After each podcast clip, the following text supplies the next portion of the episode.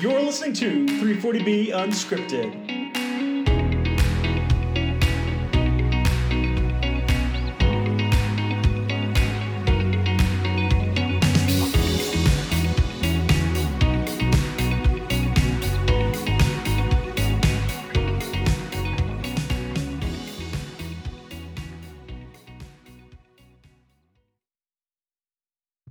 Hey everyone, thanks for listening to 340B Unscripted. This is episode 22. I'm Greg Wilson and I'm here with my co-host Rob Nahoopii. Hey Rob, how's it going? Greg, it's going well. Happy Wednesday to you. And um, yeah, we got a few different things to talk about today, so I'm excited for today's podcast. Yeah, fresh back from a HRSA audit, so I've got some questions for you from your experience last week back home, right? Exactly, exactly. I won't get into too many details, but I did get a go participate in a HRSA audit uh, for one of our clients, and uh, it was a, it was a great trip, um, and um, actually learned a few new things that we'll share today. All right, great. Let's start with with news and noteworthy items in the 340B space. Uh, ongoing uh, tightening of contract pharmacy restrictions. So we've got a 23rd manufacturer now that's implementing some level of restriction on the contract pharmacy side. Teva, so ma- first major uh, generic uh, manufacturer has got uh, a number of uh, restrictions. So allowing for a single designated contract pharmacy if you don't have uh, your own retail pharmacy as a covered entity. That pharmacy needs to be within 40 miles. You've got to upload claims to 340B ESP.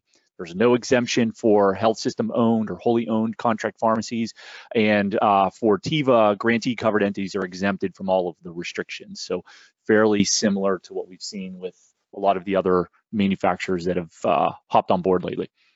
Yeah, what's uh, you know what's interesting about uh, Teva is you know they do have generics. I think it's one of our bigger first generic manufacturers um, that's hopping on board now. They do have some branded products. Copaxone probably being the big one that we're going to see a big hit for covered entities on, um, but but also some of the generic drugs they have in their mix. But yeah, 45 day rule, the 40 mile rule. I mean, everything, you know, the very, the more, just starting off with the more heavier restrictions that we've seen from some of the manufacturers. So I think that one's going to be tough. But yeah, that, that definitely marks number 23 for yeah. manufacturers. And then two of the other manufacturers that have had implemented uh, restrictions to date have made some updates to their policies. So Exelixis has removed the wholly owned exemption uh, option, and Bausch Health has added some additional requirements. So they're now again single designate allowing a single de- designated contract pharmacy if you don't have a retail pharmacy. Otherwise, there will be no exemption for health system owned or wholly owned contract pharmacies. That single designated pharmacy's got to be within the 40 mile uh, region, and you've got to upload claims to 340B ESP. Interestingly, Bausch is one of the manufacturers that is applying these restrictions to grantee covered entities as well. So uh, no exemption for FQHCs, CHCs, and other grantee 340B covered entities. So that's about the, the, the tightest of all the restrictions you see out there in the um, in the manufacturer space. Yeah, exactly. That that one's tough too. So just another one where you know when and I look now, I so I'm looking at the total 23 manufacturers. And you know, when it comes to who you can actually submit data for on ESP and get all of your contract pharmacies back. So if your hospitals, out of those 23, there's only four left. So yep. 19 of them, if don't allow you to upload data. Now, there's a bunch of them if you don't have an in-house retail pharmacy and you have a single contract pharmacy that you still have to upload data. I think if I'm mistaken, we're up to five of those. Um, so I guess there's nine that you would be submitting data for potentially. That's only if you don't have an in-house retail. Um, so and, and I guess we should say there's still a couple that that allow if you do have an in-house retail, you can add a single contract pharmacy but you have to upload data on both your in-house retail and contract pharmacy. And I'm not, I'm not aware of anyone who's taken that offer yet. Um, right. Sending data on your in-house retail, but you know, I guess I guess we should be thorough and put it out there that that is an option if you're if you're so inclined to do so. Yeah. All right, another update this week. I think we saw this from a 340B Health update. Uh, CMS submitted their plan for repayment to 340B covered entities that were subject to the Part B uh, Medicare payment uh, cuts starting back in 2018. Uh, CMS submitted that plan for approval by the White House. So we're waiting for uh, the Biden administration to sign off on that and then see what um, CMS is going to publicly release in terms of the uh, proposed rule. Yeah, that's pretty exciting. I mean, that's something they said they would do in 2023. So, um, in fact, I think they even mentioned Q2 at some point. Um, so I guess they had a couple weeks left, but I think they knew that because it was going to be part of their, you know, 2024 um, kind of outpatient payment rules. That as part of that, usually you have some preliminary things come out, you know, in July-ish.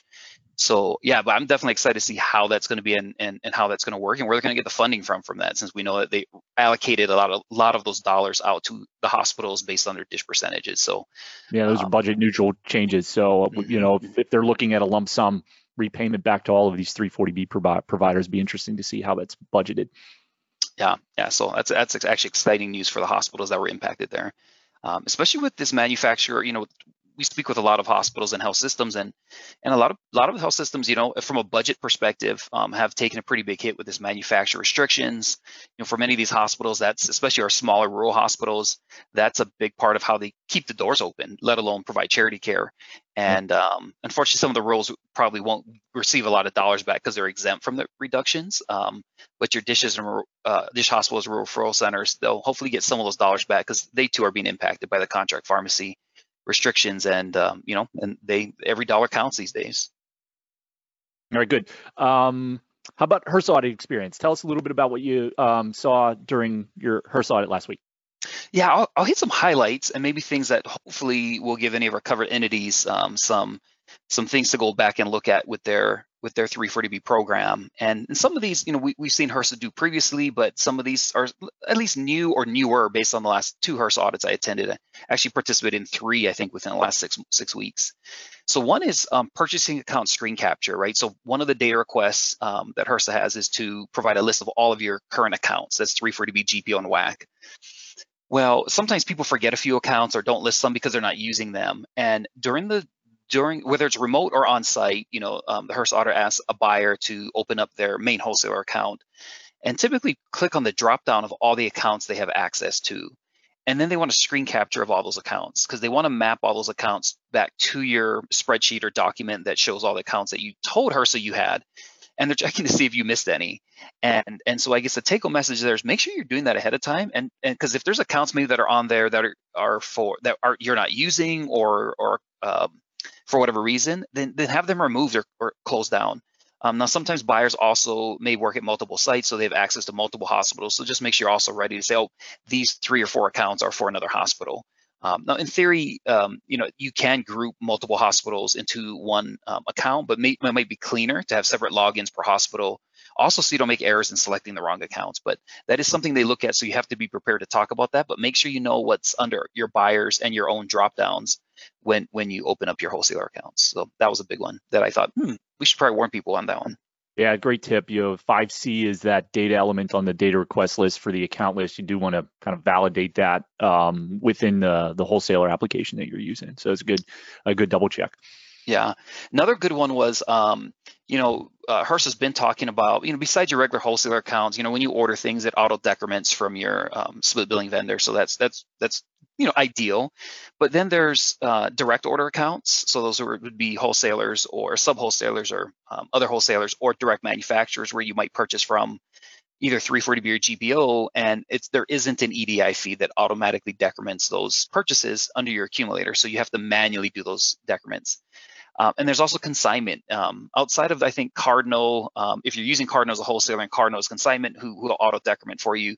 Almost most other uh, consignment vendors, you have to manually decrement as well. And so one thing we saw in this audit was not not only that we could speak to the process of direct orders and consignment manual decrementation, um, the auditor did ask to see one of the purchases, and then based on that invoice, we have to go in and show that it was decremented, the manual decrement occurred, um, and that and that you know for some covered entities, sometimes it's hit or miss, and so just make sure you're very thorough and have a, a very good process for making sure that all of your consignment and direct orders, or anywhere you don't have an EDI feed for those decrementing, that you're that you're decrementing those on a pretty close to real time basis, right? If, if you're doing it at the end of the month, you might use those accumulations more than once, and that's a problem. So, at least probably at minimum a weekly basis, making sure that um, you're decrementing real time, but then some kind of QA process to make sure you didn't miss any.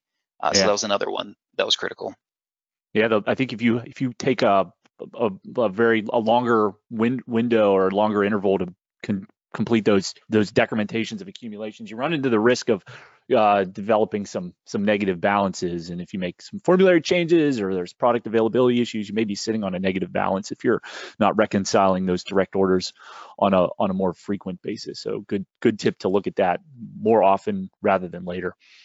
Yeah, and my third one, which isn't new, but but I do want to highlight because um, be, because there, I thought there's a little extra wrinkle in this one. Um, it's you know during sampling, both on your um, provider administered drugs, um, so your mixed use if you're hospital, or even clean site, or if you're administered drugs if you're a, a grantee, if you do administer drugs, and also on retail slash contract pharmacy. Um, they, they typically pull some some subset of those samples. I used to say three to five. Um, that's what I've seen. I will say on this last audit um, I attended, we actually looked at six on the provider administered drug side, so it's more than I was used to. And when we do that, we're actually looking at the accumulation in the accumulator, right? So for that exact accumulation, did it accumulate correctly? Um, the auditors then typically look to see if you have purchasing, right? Did you purchase on 340B after that? So are you actually buying that? You know, was it? They're kind of almost surrogately looking. Did you accumulate on the right NDC? Because then you would have purchasing after. Now, sometimes you don't hit full pack size on like a big bottle or something like that, so that would be okay. But what was interesting, um, in addition to looking at purchasing on that side, they also looked at purchasing on WAC, right? If you're if you're a DSH hospital subject to the GPO prohibition, did you buy on WAC? Or if you're not, did you buy in GPO first? If it's a mixed use situation, if it's clean neutral, neutral, neutral inventory. Right. Yep. Right. They're, they're trying to check for that neutral inventory base, and which is tricky. Like we had one for one of our samples. As it's just you know they had started uh, Macro Helix a few years back. Well, you know if they have pretty good accumulation, you may not see a WAC purchase because it's been a few years, and if you're you know had you know some positive accumulation and you keep hitting full pack size because it is a drug that you don't um, it's it doesn't have to build up to a pack size when you dispense it it's typically a full pack so everything dispense it they get an accumulation they're buying it in you know GP or 340B based on where it was administered or what the patient status was when it was administered so so but you do want to make sure that you you you know, as you're doing your own sample testing on a monthly basis, that you're looking at that as well, so you can get pretty good at doing that in accumulator. But here's the change. The reason I'm bringing this up because that that's not new. That's something HRSA has been doing for a while other than looking at six instead of three to five um, on the administrative drug side. But here's the one that caught me off guard. Um, this particular auditor also, auditor also looked at total accumulation. So, you know, as we're looking at accumulation, um, there were some comments on, oh, well, that's negative. Does that mean you've overpurchased? And and you know, explain that. And so so for each of those accumulations, they did want to see what the actual total accumulation was on 340B and GPO. So it caused a little bit of sweating because you know that's, that's something everyone looked at ahead of time. You're like, okay, well, hopefully it all looks okay, and it was fine. The, the client, this particular covered entity, did just fine. There's some, there's one that was slightly higher, um, but we could show that there was a drug shortage, so we used up what we had on the shelf. We weren't able to repurchase, and we actually ended up changing NDCs we could yeah. show that with some history, but we had to look at all that history. So I was like, oh my gosh, that's a lot of detail. Um, so I could see where it could come off the rails if if you didn't have great accumulation, or if you're accumulating the wrong NDC, or or you you you you know your multipliers were wrong, so you had massive accumulation, or if you had some corrections and you had negative accumulation. So you know, it's one thing we always recommend is um, making sure you're looking at your total accumulation, negative, high accumulation, and negative accumulation to see if there's errors or things you can resolve or fix. Um, so that when if when you get to this part of a HRSA audit, if those drugs are selected, it doesn't look as bad, and at least you understand what's going on. So I'm not sure if you've seen that as well on your any audits you've attended. Yeah, not, not typically seeing you know the the auditor look um, or inquire about aggregate accumulations. Depends on the TPA. Sometimes that that information is visible as you're showing the patient level uh, mm-hmm. uh, accumulation. So it it may be more obvious, but and, and maybe a large positive or a large negative number might might stick out and prompt some some more questioning. But you know, I think you you know right now the process for HRSA is to provide you with the samples a couple days ahead of time, so you at least have the opportunity to stage some of that documentation. So if you need to go back to old wholesaler records to show an initial WAC purchase, or you need to provide a little bit of clarity around maybe a, a, drug shortage scenario that resulted in maybe buying on a 340B allocation and that puts you into a, a negative balance and you've got some physical inventory on hand to account for that. You do have some time to gather all of those um, those those pieces of the story to simplify and, and streamline the actual uh, sampling portion of the audit that occurs with the Bizzell auditor. So encourage folks to you know make sure you you stage some of that documentation to to ease the process of the on-site visit. Yeah, and one thing, last thing I'll mention is, you know, I think the auditors all pretty follow a pretty similar script, but the way they do it or how detailed they get in certain areas can differ between auditors. So we continue yeah. to see some inter-auditor variability, but you know, they're because they, they all have to collect the same data, it's it's not that different. But you know, looking at total accumulation versus some auditors who may not have looked at total accumulation, that that could be an inter-auditor variability thing. So you may not see it with your auditor, but just know that we've we have seen it now, at least with one of the auditors. Um, and we, I don't like to mention names or anything on the podcast, um, um, and or of, of covered entities or the auditors themselves, but definitely reach out to us if you have any questions and you're going through an audit and, and might want some help or some guidance. Awesome. Great update, Rob. Reminder. So we've got coalition coming up. This uh, we're, we're recording this mid-June, so uh, less than a month from now we'll be in Washington for a coalition. We've got uh, booth 809 that's on the right side of the exhibitor area set up. So we'll, we'll, look forward to seeing folks if you're attending the 340B Summer Coalition Conference. Um, I've got a presentation that I have to do at I think it's like 6:45 in the morning on Wednesday. So I don't know if anybody's going to be up for that. Rob, you're probably going to be walking, doing the charity walk, right? I don't know, Greg. I kind of I, have done the charity walk every time for the last decade plus or 12 years I've been attending. Well, you can't break the streak, right? Right. I've I've I've even when there's only two of I've last last I think winter we had Heidi speaking at the exact same spot, which is a bummer. So Riley and I went and represented the walk, and uh, I think most of the team went in and watched Heidi speak. So we might have to divide and conquer. But uh, yeah, I don't know, Greg. You're I'm, I'm a big fan of yours. I I'm I don't know if I break the streak or not on this one. I don't know. I, I feel like you've you've heard me talk enough doing this podcast, so you're you're exempt from having to attend. I'm not a morning person, so six six forty five is going to come pretty early for me. So. Excellent, excellent. And uh, and I think we did, um, you know, the, the way the hotels work, we only had um, only had two spots at the main hotel, but I think we were able to get you in at the main hotel. So yeah, I won't have to travel far, but still have to get up and find coffee before six thirty. So we, I'm sure we can make that happen. Yeah. All right. Let's take a, a quick break. Uh, on the other side of the break, we're going to jump into our main topic of discussion today Medicaid duplicate discount. So, a nuts and bolts conversation around how to prevent uh, Medicaid duplicate discount findings. The 340B Unscripted podcast is brought to you by SpendBend Pharmacy. Do you wish you had another 340B expert on your team to help you manage your 340B program, but there's no time or budget available to hire an FTE? The SpendBend Pharmacy 340B staff augmentation solution provides you with an industry expert to help manage your 340B compliance tasks. Visit spendbend.com and follow the pharmacy links to learn how you can maximize your 340B efforts. All right, welcome back, everyone. We're uh, going to jump into our discussion now, talking about Medicaid duplicate discount prevention. So, Rob, this is a really complicated aspect of 340B program compliance, right? Yeah, absolutely. And and you know, in the intro, I didn't mention it, but that was the other big area during HRSA audits, which is why we're talking about it today.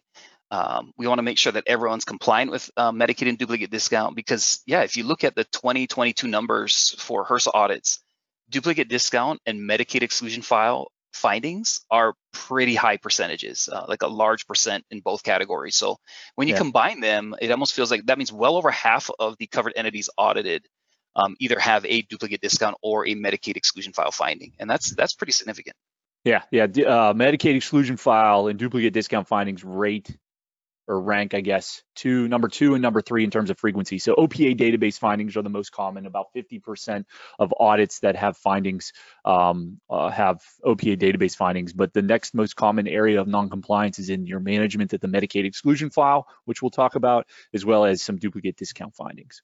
Um, let's let's start and just kind of set the stage here and, and frame the requirements. So duplicate discount prevention is a, a statutory re- requirement, correct? Yes, it is. It is a requirement um, to uh, for for compliance with duplicate discounts, since that is in the statute. Yeah. So lots of discussion lately about enforceability and the you know the fact that the manufacturer restrictions on contract pharmacy are all done you know have all been implemented because sub-regulatory guidance is is not binding but duplicate discount preventions part of the phs statute covered entities cannot seek payment from Medicaid on drugs that they bought from their 340B account, uh, that, which are drugs that are also subject to a repayment uh, for a rebate back to the state. Covered entities have to have mechanisms in place to prevent duplicate discount, and HRSA must have mechanisms to ensure that covered entities comply with duplicate discount prevention. We'll get into what that mechanism is in the form of the, the Medicaid exclusion file. If you fail to prevent duplicate discount findings or duplicate discount issues in your 340B program, these are issues that are part of the HRSA audit scope. Uh, failure to prevent duplicate discounts going to result either in a corrective action plan uh, for your covered entity or in some cases a repayment back to the impacted manufacturers who submitted rebate payments to the state on 340B paid drugs. So significant uh, implications if you are unable to manage the requirements around duplicate discount.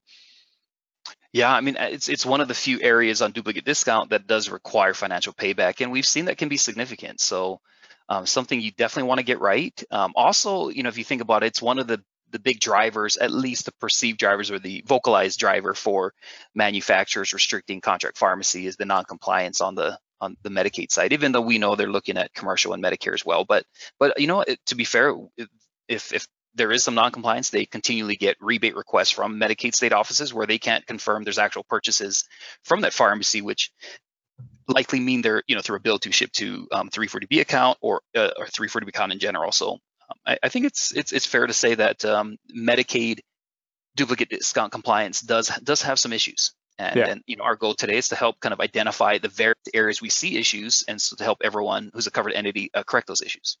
Yeah, it's a good point that you brought up. The manufacturers have kind of stated duplicate discount as a rationale for needing more policies in the contract pharmacy space. But when we talk about the statutory requirements, it's specifically limited to Medicaid fee for service, right? What about managed care Medicaid? How does that intersect with the statutory requirement to prevent duplicate discount?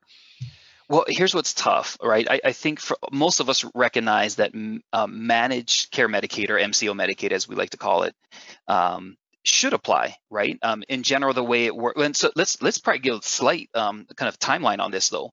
The last time HRSA published something around duplicate discount was in 2001. That's really, if you read in 2001, you see kind of updated uh, Federal Register notice on duplicate discount. And in 2001, only fee for service Medicaid was allowed to seek rebates for manufacturers. It wasn't until the Affordable Care Act, aka Obamacare, in 2010 that managed Medicaid was then included in the rebate submission um, from Medicaid to, to manufacturers. Um, and so what's interesting is the way it works is the, the managed Medicaid plans don't directly seek rebates from the manufacturers. The managed Medicaid plans have to submit all their data to the state or fee for service Medicaid plan, and the state fee for service Medicaid plan aggregates that data and then seeks rebates from the manufacturers. So if you think about it, right, the hard part for HRSA is they haven't updated their language since 2001. So how can managed Medicaid be included in their 2001 um, Federal Register notice? Yep. because managed Medicaid only started in 2010. So that's why even though we've seen the GAO and all their 340B reports, they report almost always talk about, hey, you need to do something about managed Medicaid. It's a duplicate discount. I think HRSA feels well we can't because we we don't we actually don't have rulemaking authority around this category. Although it's in the statute and they can interpret the statute, they don't have rulemaking authority around this, so they can't publish a new rule that says managed Medicaid should be included. And so I think HRSA's hands are a little bit tied on this, which is why they they'll look at it, but you won't see a finding for managed Medicaid. However, that doesn't stop manufacturers and state agencies, state Medicaid offices from trying to enforce managed Medicaid. So it is a weird place, managed Medicaid right now, as far as HRSA is concerned.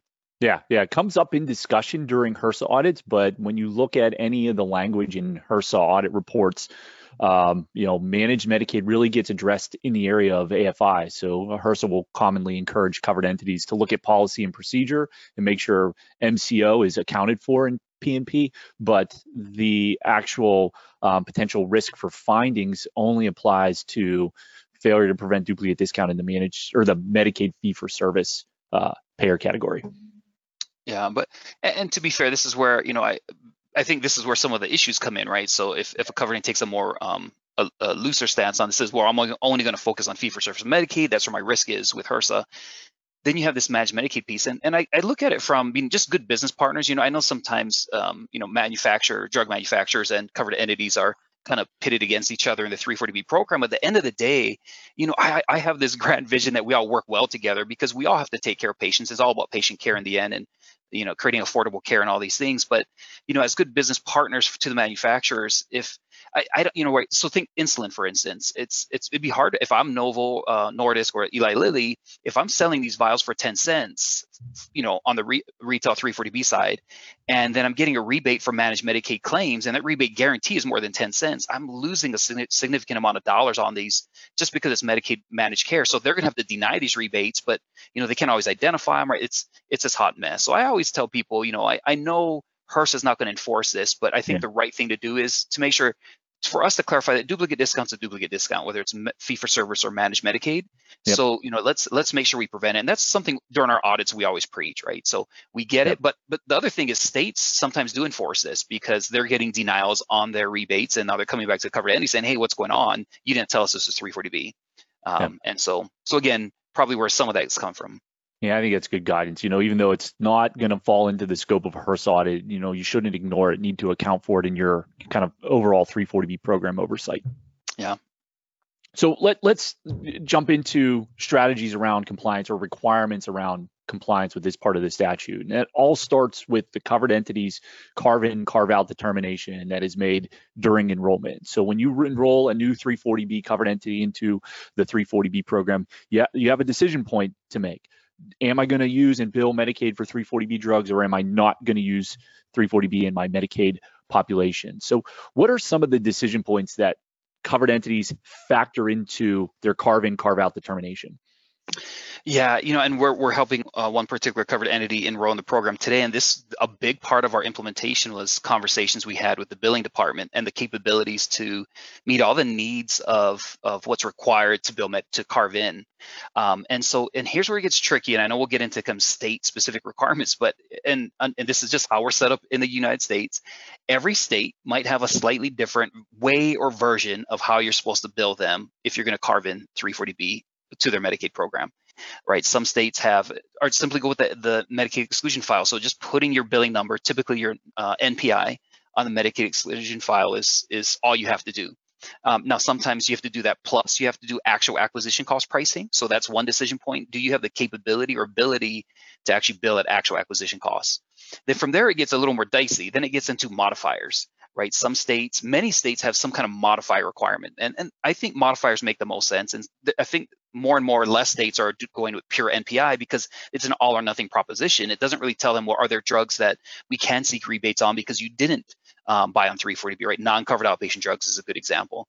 Um, so most, many states have some kind of modifier requirement. The general modifiers, a UD modifier, which most people know about, but then we have a handful of states that use something else. So the question is, do, does your billing department have the capability to do a modifier for for certain drugs? And then on top of the modifier add actual acquisition costs for those drugs? And can they be consistent about it? And when can they implement it? Um, right? Sometimes we have a covered entity go live carving out because the billing department just can't figure out that process by the time they go live because you know say say you enrolled in April, well you've got 15 days left. Come July 1st, you have to start adding those modifiers in AAC for anything that you're going to accumulate and buy at 340B. And so just determining can you make that happen with your billing department. So you should have those discussions early if you're a new covered entity.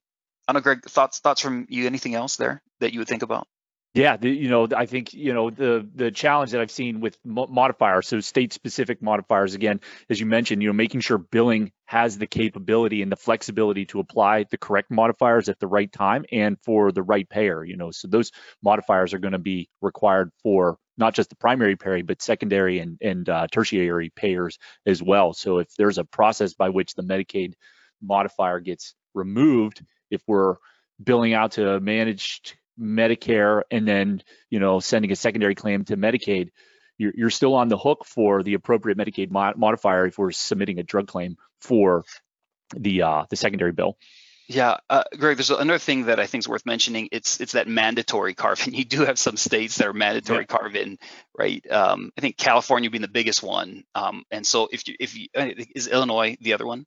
Yeah. So yeah. So again, when you're making the decision to carve in or carve out at the point of 340B program enrollment, you've got to look at what your state requires. So California and Illinois are two states that uh, mandate that 340B covered entities include Medicaid in their uh, 340B program operations. And then we've got some states that mandate carve out. So New Hampshire, North Dakota, South Dakota mandate that covered entity exclude Medicaid patients from their, their 340B program. Delaware and Wyoming are interesting because they're set out to do a carve out by default unless the covered entity submits a request in writing that they're going to carve in. So there are state specific um, mandates that determine whether or not you can elect to either carve in or carve out. So you've got to be paying attention to that. Yeah, that's that's. I just had a recent Wyoming one too, and yeah, having to submit a form because carve-in just made more sense for them, yeah. especially with um, clean sites, right? Is it can I can I jump to clean sites? Yeah, yeah. Let's talk about well, let's talk about yeah. If you've elected to carve out, so if you've made a determination that we're going to carve out Medicaid, and that's either for your in-state Medicaid or for any out-of-state Medicaid, what what are the things that covered entities need to look out for when they've made the carve out election? All right, good. So if you're carving out, I've got uh, it's. I, I, think I coined the phrase. At least I haven't heard anyone else say it. But there's no such thing as clean and carve out. That's yeah. my, that's my you, anyone can borrow that. There's no such thing as clean and carve out. And what I mean by that is, you know, if you have an infusion center, or I think we were talking about, you know, any offsite, you know, clinics, or you know, even if you have an offsite um, urgent care or ED that's they're qualified 340B locations, a lot of people say, well, they're always outpatient. Um, they're always qualified outpatients. We don't have any non-qualified patients there, so we're just going to go clean site. And when we say clean site, what we mean is prospective 340B purchasing, right? In theory, if a location has its own drug storage or drug purchasing processes and all patients qualify for 340B, you can buy everything on 340B. You still have to make sure you bill, you know, Medicaid correctly if you're carving out those things. But if you're carving out, then you can't go clean because that means a subset of your population um, is is not 340B eligible, right? Carve out essentially means Medicaid patients you're not going to buy 340B drugs for. So there's no clean and carve out, and and I think prospective 340 purchasing or clean sites do create an opportunity for um, better savings because you're not having to buy that first drug on GPO or WAC if you're subject to GPO prohibition. Um, also, you don't have to worry about you know what happens with waste billing and all these things that that will cause some loss of accumulation, which will result in you know, further GPO or WAC purchasing you cannot eliminate those things. Now, there's some other things, you know, we won't get into details, but if you're doing clean site, then you do have to do a little bit more on the quality assurance side, on your self-auditing side, because you do have prospective 340 purchasing, that inventories has a higher risk level on it. Um, so you have to kind of factor that in if you're going to consider it. But but if you're carving out, then you can't go clean site. There's no such thing as clean and carve out, uh, is as I said. So that's one thing yeah, to think about. If you, I guess, unless you have assurances in place, you know, at your organization that you're not going to be seeing any Medicaid patients in that clean site location. So like a, a family practice clean site clinic or a primary care clinic, you, you you may be able to you know confidently say hey yeah, we're not going to accept any out of state medicaid here but if it's an infusion center or an offsite ed or urgent care location that's operating as clean site there's a good chance that you're going to have some out of state medicaid patients filtering through that location so it's it's difficult to state that that's going to be a clean 340b only eligible location well, that's a good point if you're if if you're carving in your state, right? So then there's that mix. I guess we should point out there's there's carving out all Medicaid, where you're just not going to bill any Medicaid. But then there's well, we're going to do our state, and we have a lot of covered entities that just do their state because that's 98%, 99% of their Medicaid. But then you have that one or two percent that's your out-of-state Medicaid people drifting through. If you're in a state or a city that's got you know um, kind of a visiting population, like you've got an attraction or something that people come and visit. Um, you know, even um, we take care of some sites down in New Mexico and Albuquerque, and you know, they don't get a ton of, of things, but they have this huge balloon festival. So all these people come down to this balloon festival, and that's where they see the most out-of-state Medicaid is during this period of this this massive um, hot air balloon festival. So, so if you have those things in your area, you do have to think about are are we, or if you're in a bigger thoroughfare, you're gonna have just you know auto accidents and people coming in with you who potentially have out-of-state Medicaid coming through your ERs. And I think Greg, that's, that's a good point depending on the service, we're an infusion center and maybe a clinic, you're not going to have out of state Medicaid. So if you're carving in your your your state, but not the out of states, yep. then you might be okay still doing clean in an infusion center or in um, in in some kind of clinic, but not in an acute care um, setting like an urgent care and ED because those likely will have some out of states, and so you need to be careful and consider those mixed use. Yeah, so then you're looking at perhaps virtual inventory or some type of, you know, very diligent retrospective charge capture review for your offsite locations that are part of a that have separate physical inventory so that you can make uh, a WAC or a non 340B purchase for those Medicaid patients that are on your your carve out list, I guess. Yeah, and I didn't bring it up in the HRSA audit review because uh, we want to talk about here, but that exact point you made actually showed up um, mm-hmm. for uh, the client I was with last week. We we you know we the main states carved in, and, and they're they're pretty well isolated. I'll just say that. So they, they don't have a ton of out of state, but you know they are a, a, a visitor state. People come in and visit, and so there is a chance they could have some out of state Medicaid. But, we, but they did have a clean site infusion, and there was the question, well, since you're carving out all the other states, how do you know you don't have an out of state infusion service? And we talked about the fact that when infusion's a little different, that's not an acute thing. I guess if someone happened to be visiting in that state for an extended amount of time, they might have to try and come in and get an infusion. But but they did look, um, and they just didn't have any out-of-state Medicaid in that clean site area. So we do recommend if you are doing clean site, but you're carving out multiple, you know, you're only carving in your state, do have a process that says, okay, on a monthly basis, we're going to review um, all pairs for that location to make sure we don't have out-of-state Medicaid billing. And Greg, you're absolutely right. And if you identify anything, just make sure that you replace that drug. Almost treat it like an emergency borrow loan. You yeah. have to take care of the patient. Now you're going to re- repay that 340B um, dispense with a WAC or GPO if you're not subject to the GPO prohibition. So that's a very good call out because uh, that showed up on the HRSA audit. And fortunately, it's something we discussed on our annual audit and they had been doing. So we were able to talk through it. But um, if that's, that's not something you're familiar with, then that's something you'd want to implement in your program. Yeah, I mean that that uh, that process to do a retrospective review of out of state um, activity. I think you also need to apply that in maybe a mixed use virtual inventory because you may have patients that initially get uh, admitted to a hospital. They're in a self pay status. Uh, their accumulations go into your 340B bucket if they have an outpatient uh, encounter type. But then retrospectively, the insurance uh, gets qualified. So the patient retrospectively qualifies for out of state Medicaid. So there may need to be some type of retrospective review of your uh, mixed use accumulations to ensure that any potential bills that were sent out with 340B purchased drugs are adjusted to account for your your out of state carve out designations, right? Yeah. Well, yeah, that's that's a great point because because we always talk about that if you're just carving out entirely, that you need that retrospective review process. In fact, that's something HRSA will ask for. How do you make sure that you know an initial self-pay patient um, that you didn't know, or you, and to your point, one way hospitals increase their DSH percentage is by going after those self-pay patients, um, especially um, in, in you know especially uh, hospitals that are really on that border but they do it for everybody because you want some reimbursement. But if you qualify someone for Medicaid, you get the paperwork in, all the tax returns in, they qualify for Medicaid.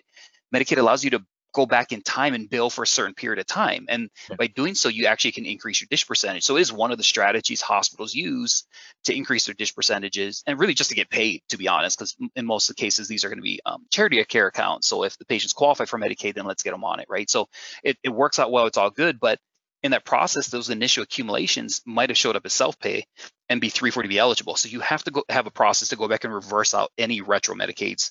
And I think to yeah. your point, many people show up in the ER in a trauma situation or some kind of accident. They just don't have their insurance card on them, or they're not yeah. even coherent. They might not even be awake. Yeah, it's um? John Doe's. You see, I've seen it occasionally with patients that come in through the ED as, as like a John Doe. So they're not entirely sure, sure who the patient is, but that gets addressed and clarified kind of retrospectively. And, and then you've got to go back and make corrections to your accumulations.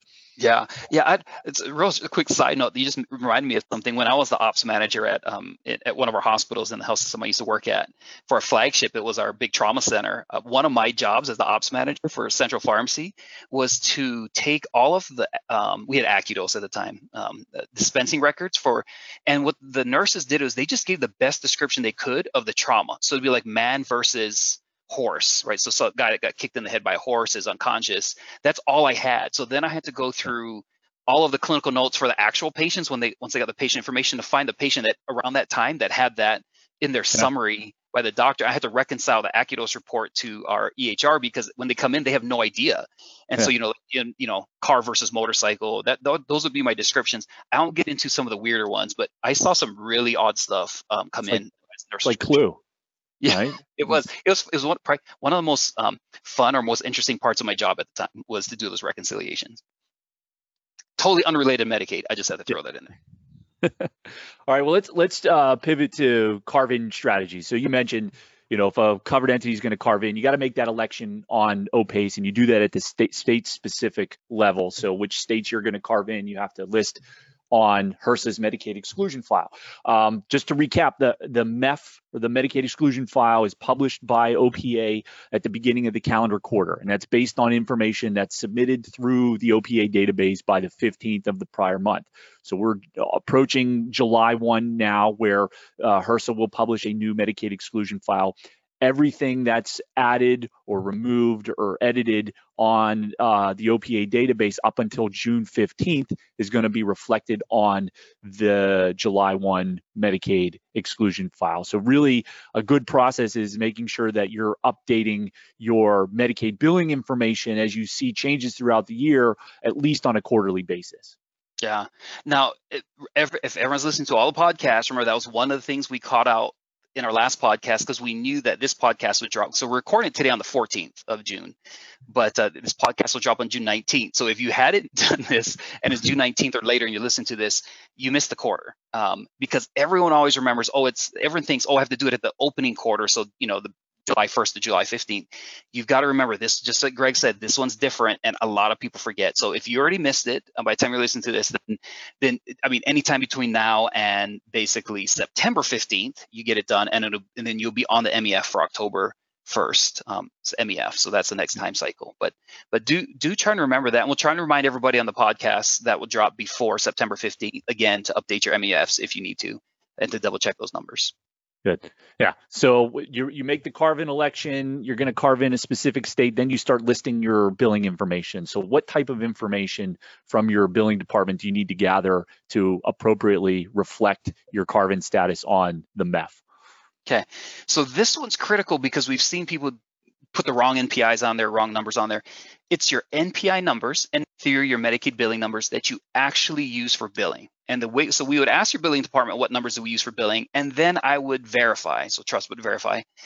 Pull UB04s for all of your locations. That's that's the best way to do it, right? And here's why, because that's what HRSA is going to do. They're going to ask for a UB04 for your parent and every mm-hmm. single child site. So you need to know if there's any locations that have a different NPI. Now, in general for a hospital, almost every all locations use the hospital's main NPI, so it should be the main one. But there are a few exceptions. Some clinic types do use different NPIs, and they can't be considered provider-based departments. The best example I have is rural health clinics. Rural health clinics, if you're in a rural area, so if you're a sole community hospital or a critical access hospital and you have a rural health clinic, it's quite likely that they're using a different NPI number from the hospital, which is okay. What that means is you have to list both those NPI numbers. But there's some other department types that may have a different NPI number. Some people have a different NPI number for different things.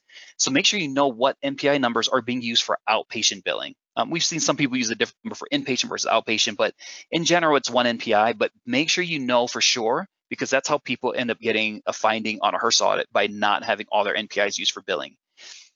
Um, before I jump to MBNs, anything else, um, Greg, on NPIs? Yeah, I'm just thinking about this now. So if, if you're if you have an RHC that has its own unique NPI and that RHC sits off site, so it's registered as a child site, would you suggest listing the NPI both for the child site registration and put the NPI on the parent 340B ID as well? You know, I, I, think I've seen people do it both ways. I, yeah. I, think the requirement from HRSA is that you just list it on the location that's using it. So as long as the parent doesn't ever use it on its own, then yeah. I think you're fine to just list it under the rural health clinic child site. But to your point, you know, some critical access hospitals don't have their rural health clinics off-site. It's just, you know, they have one big building. It's like a wing of their hospital. I've seen that actually quite often, and so it's the same address, and so they don't separately register that rural health clinic. So in that case, you would need to put both NPIs under the parent. Yeah, your acute care and your RHC NPIs will be listed as two separate NPIs under your 340B, your parent 340B ID. Okay, yeah. good. And we should mention also, you think about if you have an in-house retail pharmacy, um, and they have an NPI and you're carving in in your retail pharmacy. I know we didn't get into retail too much yet, but that also should be listed under your parent. Good. All right. What about Medicaid billing numbers? Because I think this is a point of confusion for a lot of clients that I've worked with where they have Medicaid billing numbers listed on the Medicaid exclusion file, but when you look at UB04s, the hospital is only billing using the NPI taxonomy. So, what are your thoughts around inclusion or omission of Medicaid billing numbers? Yeah, I, I actually have a decent amount of thoughts on this. For the longest time, we would just see the Medicaid billing numbers, and we say MBNs, by the way, um, and sure, especially in, in, we do report writing things, but those Medicaid billing numbers, um, they're there, and, and, we always look and say, okay, no harm, no foul. You added them, great. Um, not a big deal if you're not using them. I, I, guess if you have them, you know, it's fine to leave them. Up until recently, um, I was working with one of our, our hospital clients, and we actually checked with billing and said, hey, can we just confirm these Medicaid billing numbers are correct? Because as part of the HRSA audit, you actually have to provide some information about your MBNs and your NPIs, and billing has to report. And the HRSA auditors, ha- so here's another key. HRSA auditors have been asking, so you're not using MBNs for billing, but you have them listed. We just need to see like your, your Medicaid approval letter that lists those Medicaid billing numbers well for one of our clients they had kind of fat fingered the medicaid billing number right? And it's not something because they're not on ub04s there's no really way for us to check other than to ask for this this billing document. So it's something we do now um, we do now we didn't before um, previously. But so that's a key. If you're going to add them so first of all if you're not using them you don't have to add them to your mef so HRSA's kind of stated that you only have to put the numbers you're using for billing now, if there's a chance that you would put the Medicaid billing number on there for some reason, then you'd want to go ahead and add it. But if, if billing says, no, we would never ever put that on there, we only put the NPI, then you technically don't have to put the MBNs on OPAIS and therefore the Medicaid exclusion file. But if you want to or you have them on there, please confirm those numbers are accurate and that they're that's actually your MBNs because if HRSA asks for those letters and they're not there or the number's different, then you will likely take a MEF finding for listing an incorrect um, number on your MEF database. And so kind of a ticky-tack thing, it wouldn't result in payback because it, it because it doesn't cause a duplicate discount, but you would still take a finding for it. So just something to check if you're going to put those MBNs on there. Yeah. I know we, we talked about state specific billing requirements earlier. So there are some states that have said, look, we don't look at the Medicaid exclusion file to identify claims that we're going to exclude from the rebate invoicing process. You need to use a claim level UD modifier or an SE modifier or a JGTB modifier on the HCPCS codes for your 340B purchase drugs. So, so what are the requirements for a, uh, a covered entity that's carving in in a state that doesn't use the Medicaid exclusion file? Still have to keep it up to date, correct? Yeah. Um, so so you'll take a finding if you're billing. So say you're uh, New Mexico, just like with New Mexico, and, and you are billing Texas. Texas is one of those states that does not use a UD modifier; they use a U8 modifier. And so even if you're using the U, if, even if you're applying the U8 modifier um, correctly, you still have to list Texas on the Medicaid exclusion file. So remember, a couple years back, um, I can't can't remember exactly when, Greg, but HRSA changed it where for N because MBNs were always state specific, but NPI wasn't. You just list NPI numbers and it it wasn't state specific. So once you had the NPI numbers on there, you're good, right? NPI or NPI numbers. Then they changed it to well, you now you have to be specific by state and yeah. list the NPI number. And then you're pretty much listing the same NPI number over and over and over again for every state you bill. So if you bill all 50 states plus DC, um, and then you're going to have 51 NPI number listings with every state plus DC listed.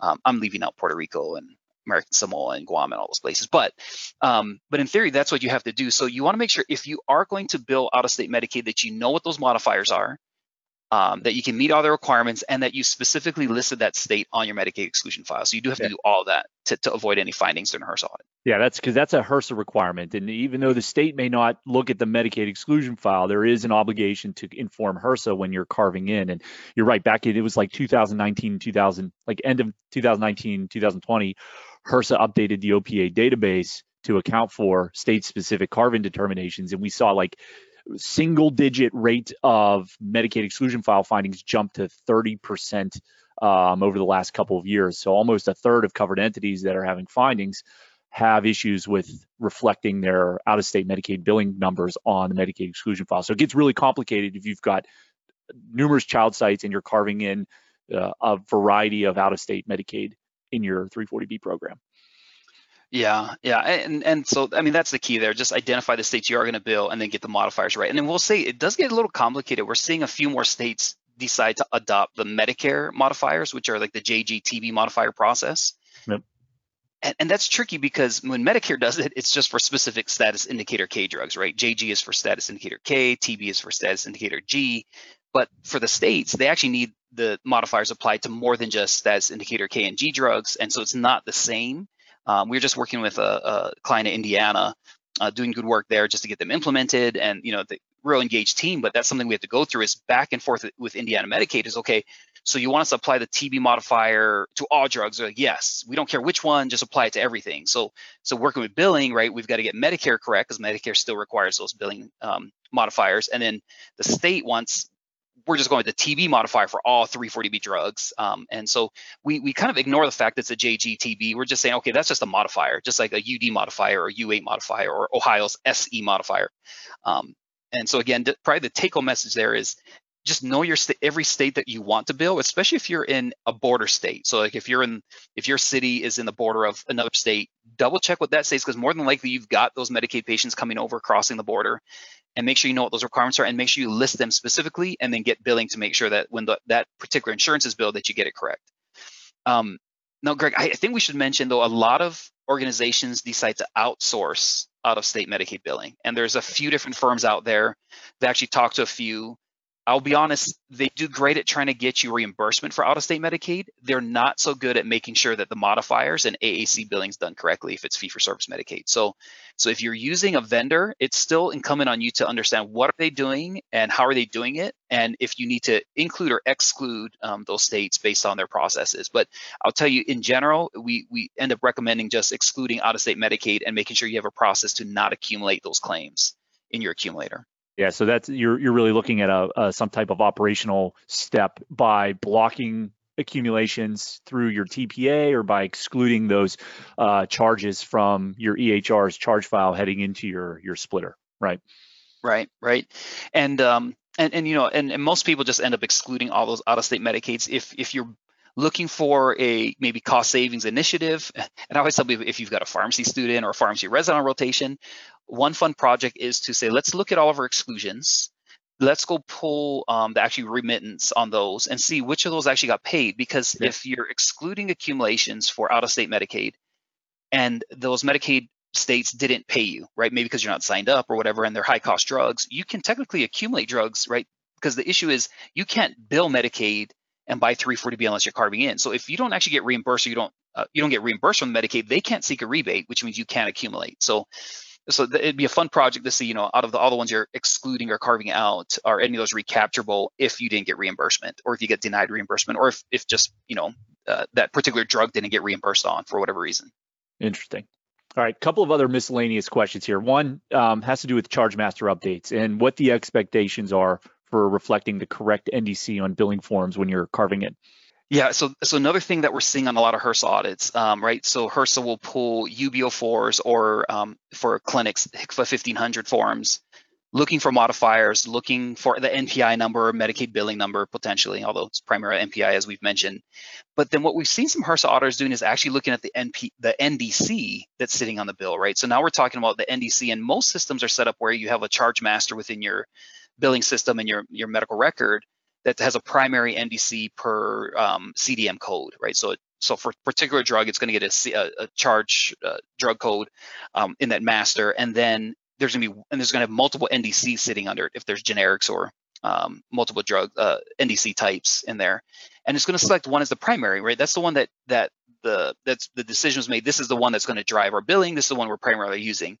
Well, we know because of drug shortages. We also know because of 340B pricing and some other things that sometimes that NDC doesn't stay the same, and we switch NDCs.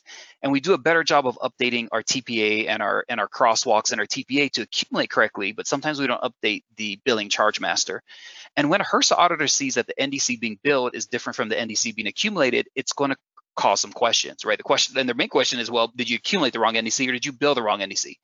Now, your best course during a HRSA audit is that you accumulated the right NDC and you build the wrong NDC because you can't get a finding for billing the wrong NDC in a HRSA audit. Now, there could be some other issues for that, but not during a HRSA audit. So that's typically the course we go down.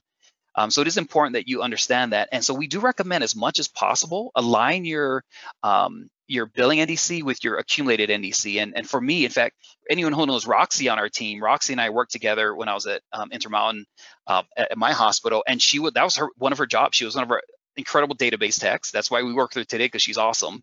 And her her function, one of her function, one of her many functions was to look at the NDC that we had in our crosswalk for accumulation for 340B the NDC we use for billing, she would update it so they lined up. And we'd also make sure those NDCs were in our um, AcuDose cabinets or in, our automation cabinets because we are doing scan on restock for safety reasons.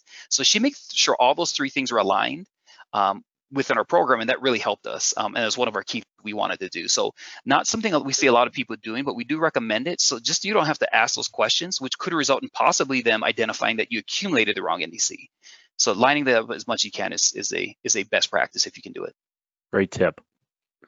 Medicaid carve in in the contract pharmacy space. Tell us what we should be thinking about or what the requirements are if we're going to use Medicaid fee for service uh, or dispense Medicaid fee for service patients 340B drugs in contract pharmacies. Yeah, so in you know in general, most states actually say you need to to exclude it or carve it out. Um, mm-hmm. Some states are silent on it, and what what HRSA stands on contract pharmacy is that you do um, exclude it or carve out. I like to say exclude because I, I, like to say carve in and carve out for what the hospital is doing. Yeah. So in contract pharmacy, it should be excluded. However, there's an exception you can actually request to carve in contract pharmacy, but you have to submit documentation to HRSA and receive approval. And typically, that's there's a there's a there's a form you can use. Um, I think Apexus has that form, and then in there talks about you have to get a you know you really have to, have to talk about the state's processes, uh, what your process is, and how you're going to ensure that you're preventing a duplicate discount. And if HRSA approves that, they actually have uh, uh, people don't always know this, but if you actually look on um, OPAIS there is a report you can run that shows you all of the contract pharmacies. If you go to reports and files, there's a contract pharmacy carve-in report that you can run, and it's all of the contract pharmacies and covered entities that have petitioned HRSA to carve-in contract pharmacy uh, for Medicaid, and, um, and and it's actually listed on those report files. So so you can't just make that decision to carve in contract pharmacy. You have to get HRSA's approval first, um, and they're going to vet your process. All right, good. Anything else we missed, Rob? Any other pearls of wisdom you have on your notes? you know, I'm I think we've hit just about everything. I mean, I think so. The biggest, the last thing is just actual acquisition costs, because again, I think we talked about a little, but AAC is not a a 340B HRSA audit risk. In fact, I don't, I rarely see them actually looking at the price bill. So we always tell people during audits, we look at it because we want you to be compliant with your state because yep. there could be repercussions for not getting AAC right. And we do see AAC not being done correctly, uh, in, you know, across the board sometimes because it's a hard thing to do to have a second price list for NDCs and how does billing actually know, okay, we're going to use this secondary price list versus not. And right, we pre- primarily do that for fee for service, not managed Medicaid. Although we should point out there's that bill going through um, the the bill that um, uh, uh, Cathy McMorris Rodgers has uh, going through the House that yeah. could change that or make it voluntary. So that that could change. But in general, the AACs apply to fee for service Medicaid claims. Now, the one thing I'll state is even though it's not a HRSA audit risk, it is important that you follow your state's guidance or requirements for this because we have seen at least one state, and we, are going to reference California. California actually required most of their covered entities to do, to do a self audit over the past few years. They actually started it just before COVID, kind of put it on pause, ended up finishing it kind of during COVID.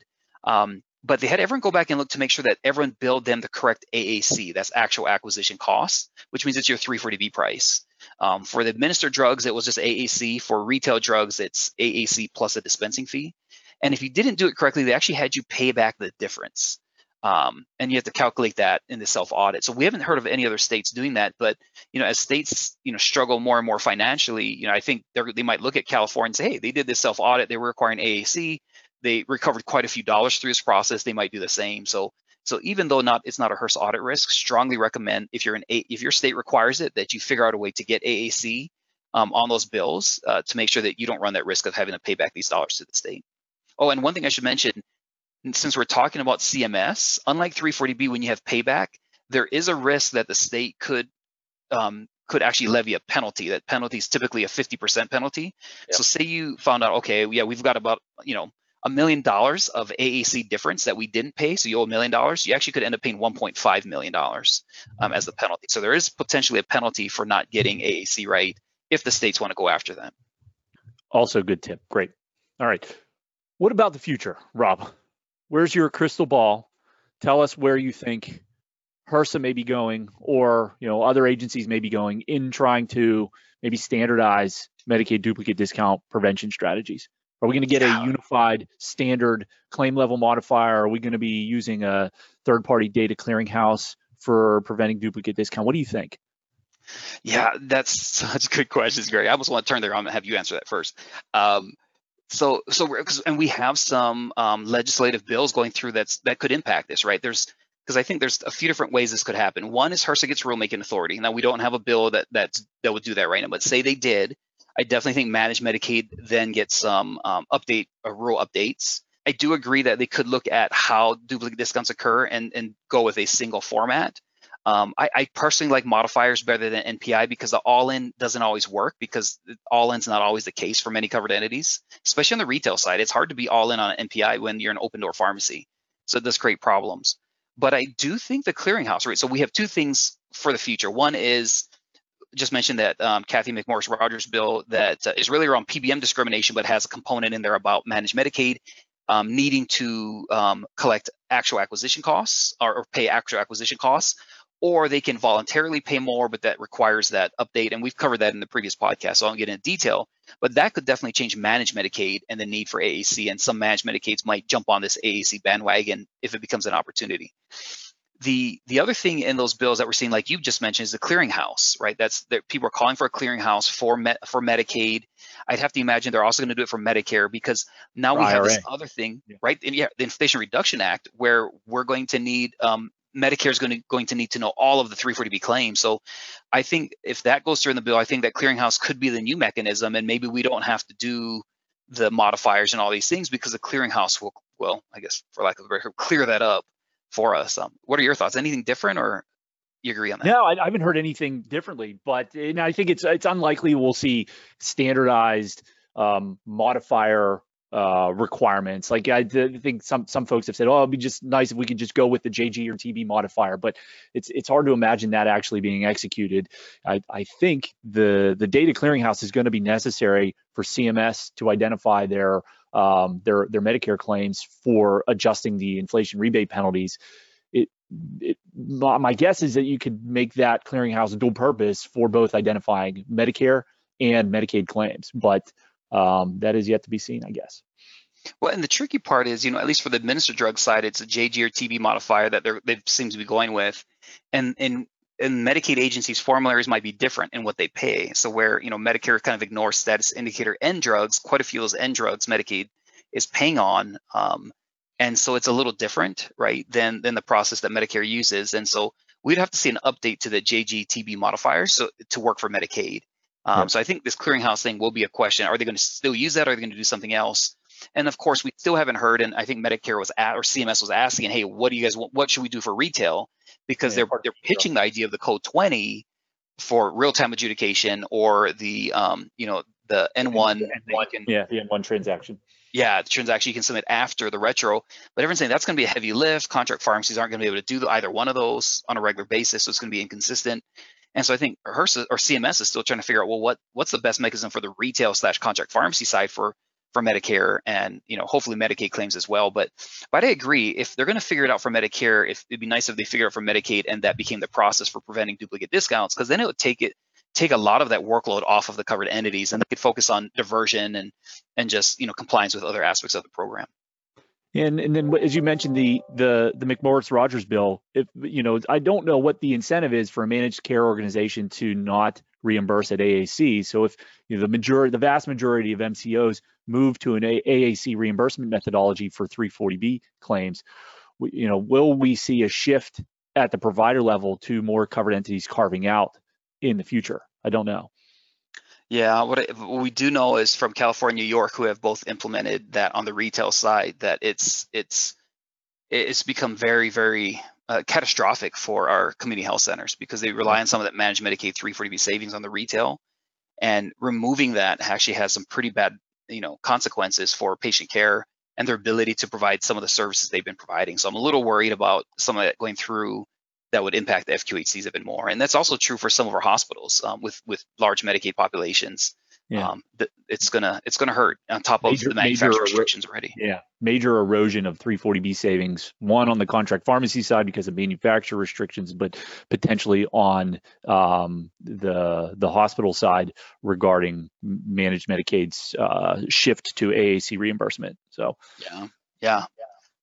Well, so hopefully, I think we've covered all of our Medicaid pieces, but and I'm glad we could do it because there's so many pieces to Medicaid uh, and duplicate discount. Um, and again, high an area of high findings on HRSA audits. So yeah. just want to make sure we cover those as best we can for everybody. And and again, you know, if you have any questions around this, or you're like, gosh, we're not sure if we fully understood that, let us know. More than happy to hop a call or answer by email. Um, Greg, I always forget. Do You know, to remind everybody what our uh, email is yeah, so our, our email is 340b unscripted at spendmend.com. So we look at that, you know, routinely. So if you've got questions or if you've got con- comments or maybe you have, you know, topics that we talked about today or we missed today during our Medicaid discussion, zip us an email and, and let us know your thoughts. Yeah, and even though we have one more podcast dropping before the conference, um, looking forward to seeing anyone that will be at DC for the 340 Coalition. Please stop by the booth, say hi. Greg and I will both be there. Um, come take a picture with us. We'd love to be able to put that on social media. That'll be fun. And and uh, yes, it's scary. I bring my mic if you want to be on the pod and share something, uh, any any uh, lessons or sessions you attended that you really enjoyed. I want to just share for the group and you know, just hear your voice on the podcast. Uh, stop by and get recorded with us. Excellent. All right, Rob, it's good catching up with you today. Great conversation. Uh, we'll be back in two weeks uh, with our last podcast recording before we meet in person in Washington. So stay tuned, everyone. Thanks for listening. We'll catch you the next time. Take care. Thanks, Greg. Thanks, everyone.